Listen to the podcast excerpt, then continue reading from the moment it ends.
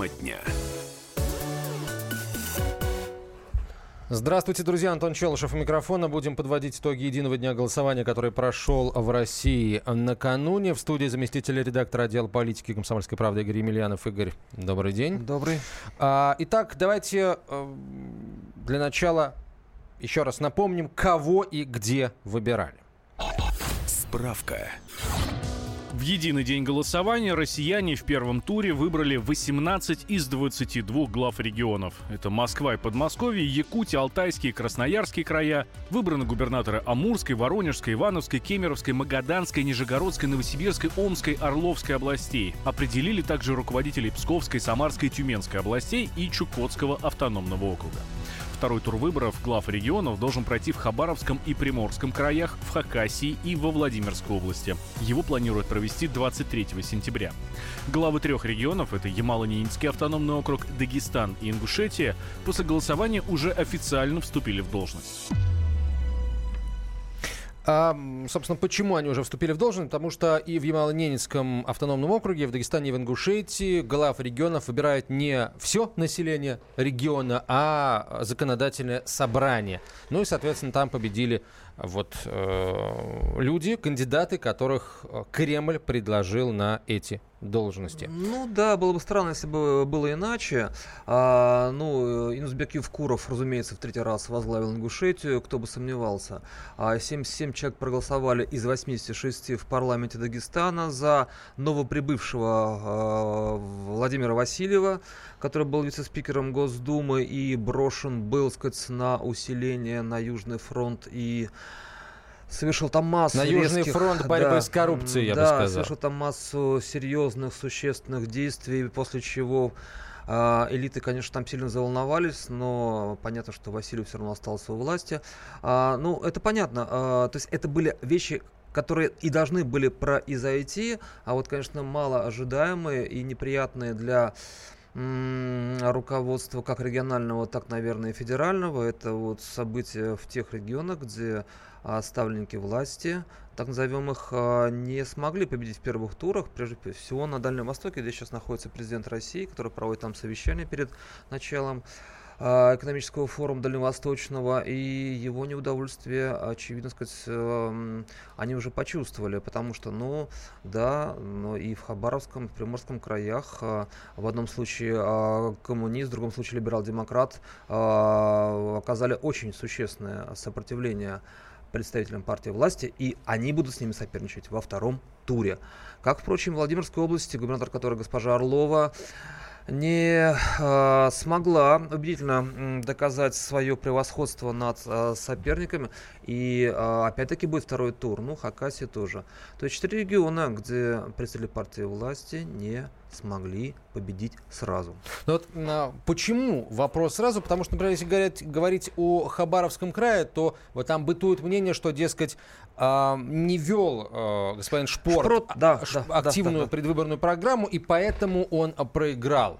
Вот. Ну, вопрос, конечно, интересный. А, то есть он действительно не... а, то есть пиаровских больших акций не было, а, и люди, которые там живут, а, подтверждают, что массовой а, кампании за в Рио губернатора тоже не происходило. Он работал, сказать, там а, дальневосточный гектар, там пом- поддержка многодетным семьям, а, там помощь пострадавшим в результате стихийных бедствий, да, то есть там шла обычная, сказать, дежурная э, текущая работа, и очевидно, губернатор считал, что этого достаточно.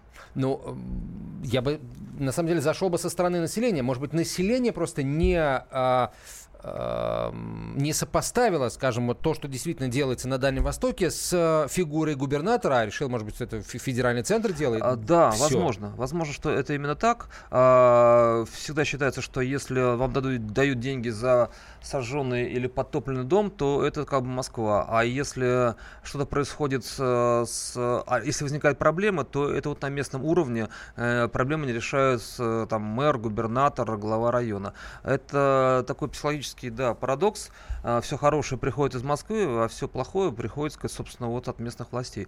Очень может быть, что именно этот фактор и сработал и в случае с э, Хабаровским, и в случае с Приморским краями. Как тебе результат, полученный э, Сергеем Собяниным на выборах мэра Москвы? 70% голосов избирателей. Да, его противники говорят, что а, вот у вас явка, зато невысокая. Ну как невысокая? Ну 30% с небольшим.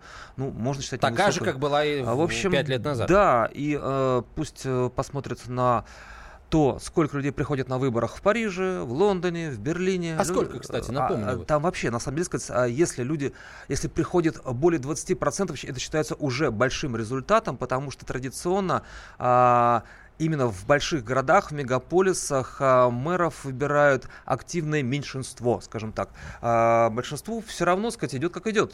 То есть предполагается, что хуже не будет. Ну, в Нью-Йорке немножко другая ситуация, сказать, там а, вот, ну, Нью-Йорк не столица, но Нью-Йорк самый активный, самый большой город штатов, а вот там по-другому, да. А вот в Европе, в больших городах, вот именно так, ни шатка, ни валка, ну, как пройдет, так пройдет. Поэтому 20% уже результат, 25% это классно, а 30% явка, ну, это ого-го.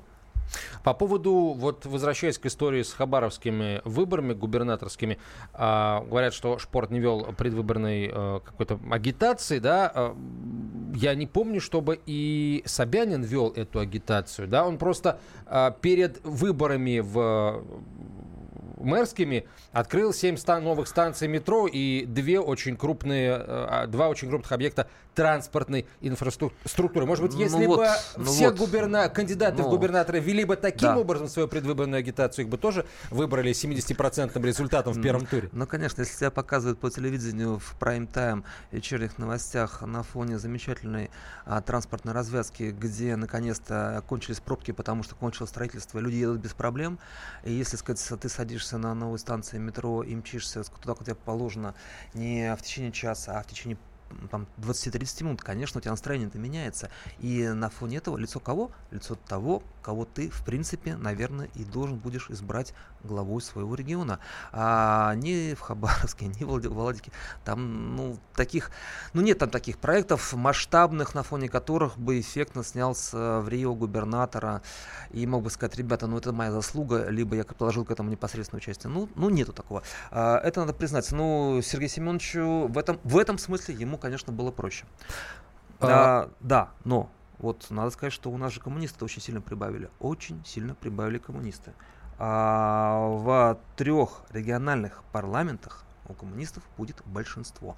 Это, а, ну, мы не смотрели статистику, но, пожалуй, это впервые за последние годы. Хакасия, Иркутская область, Ульяновская область. А, Партийные выводы э, в Единой России какие-то будут сделаны? как Наверняка будут сделаны, потому что, а, ну хорошо, в Хакасии вот сказать, там с губернатором тоже второй тур предстоит, а вот Иркутская область, где очень приличный перевес, и Ульяновская область, где 44% избирателей проголосовали за КПРФ на фоне того, что лишь 20% в Единой России депутатов.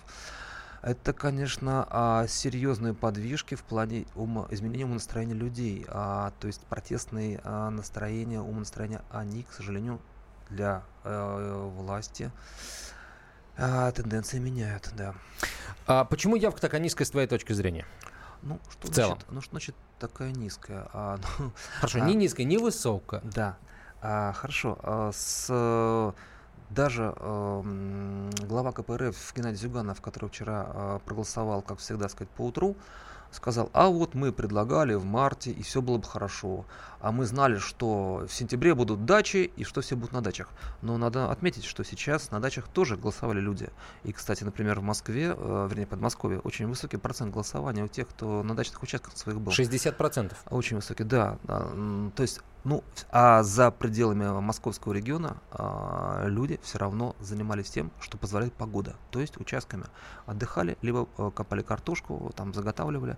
А, Это обычное сезонное явление, и, в принципе, в этом нет ничего особенного. Усталость, конечно, от выборов может тоже есть, но она не столь значительна, столь высока, чтобы об этом говорить как о определяющем факторе. Вообще, э, эти выборы подарили нам достаточно много пищи для размышления. Будем пытаться осмыслить это все в ближайших эфирах на радио «Комсомольская правда», политических и не только, экономических тоже. Вот насчет экономики прямо сейчас вот мы к ней обратимся. А тебе, Игорь, большое спасибо. Игорь Емельянов, замредактор отдела политики «Комсомольская правда», был в студии.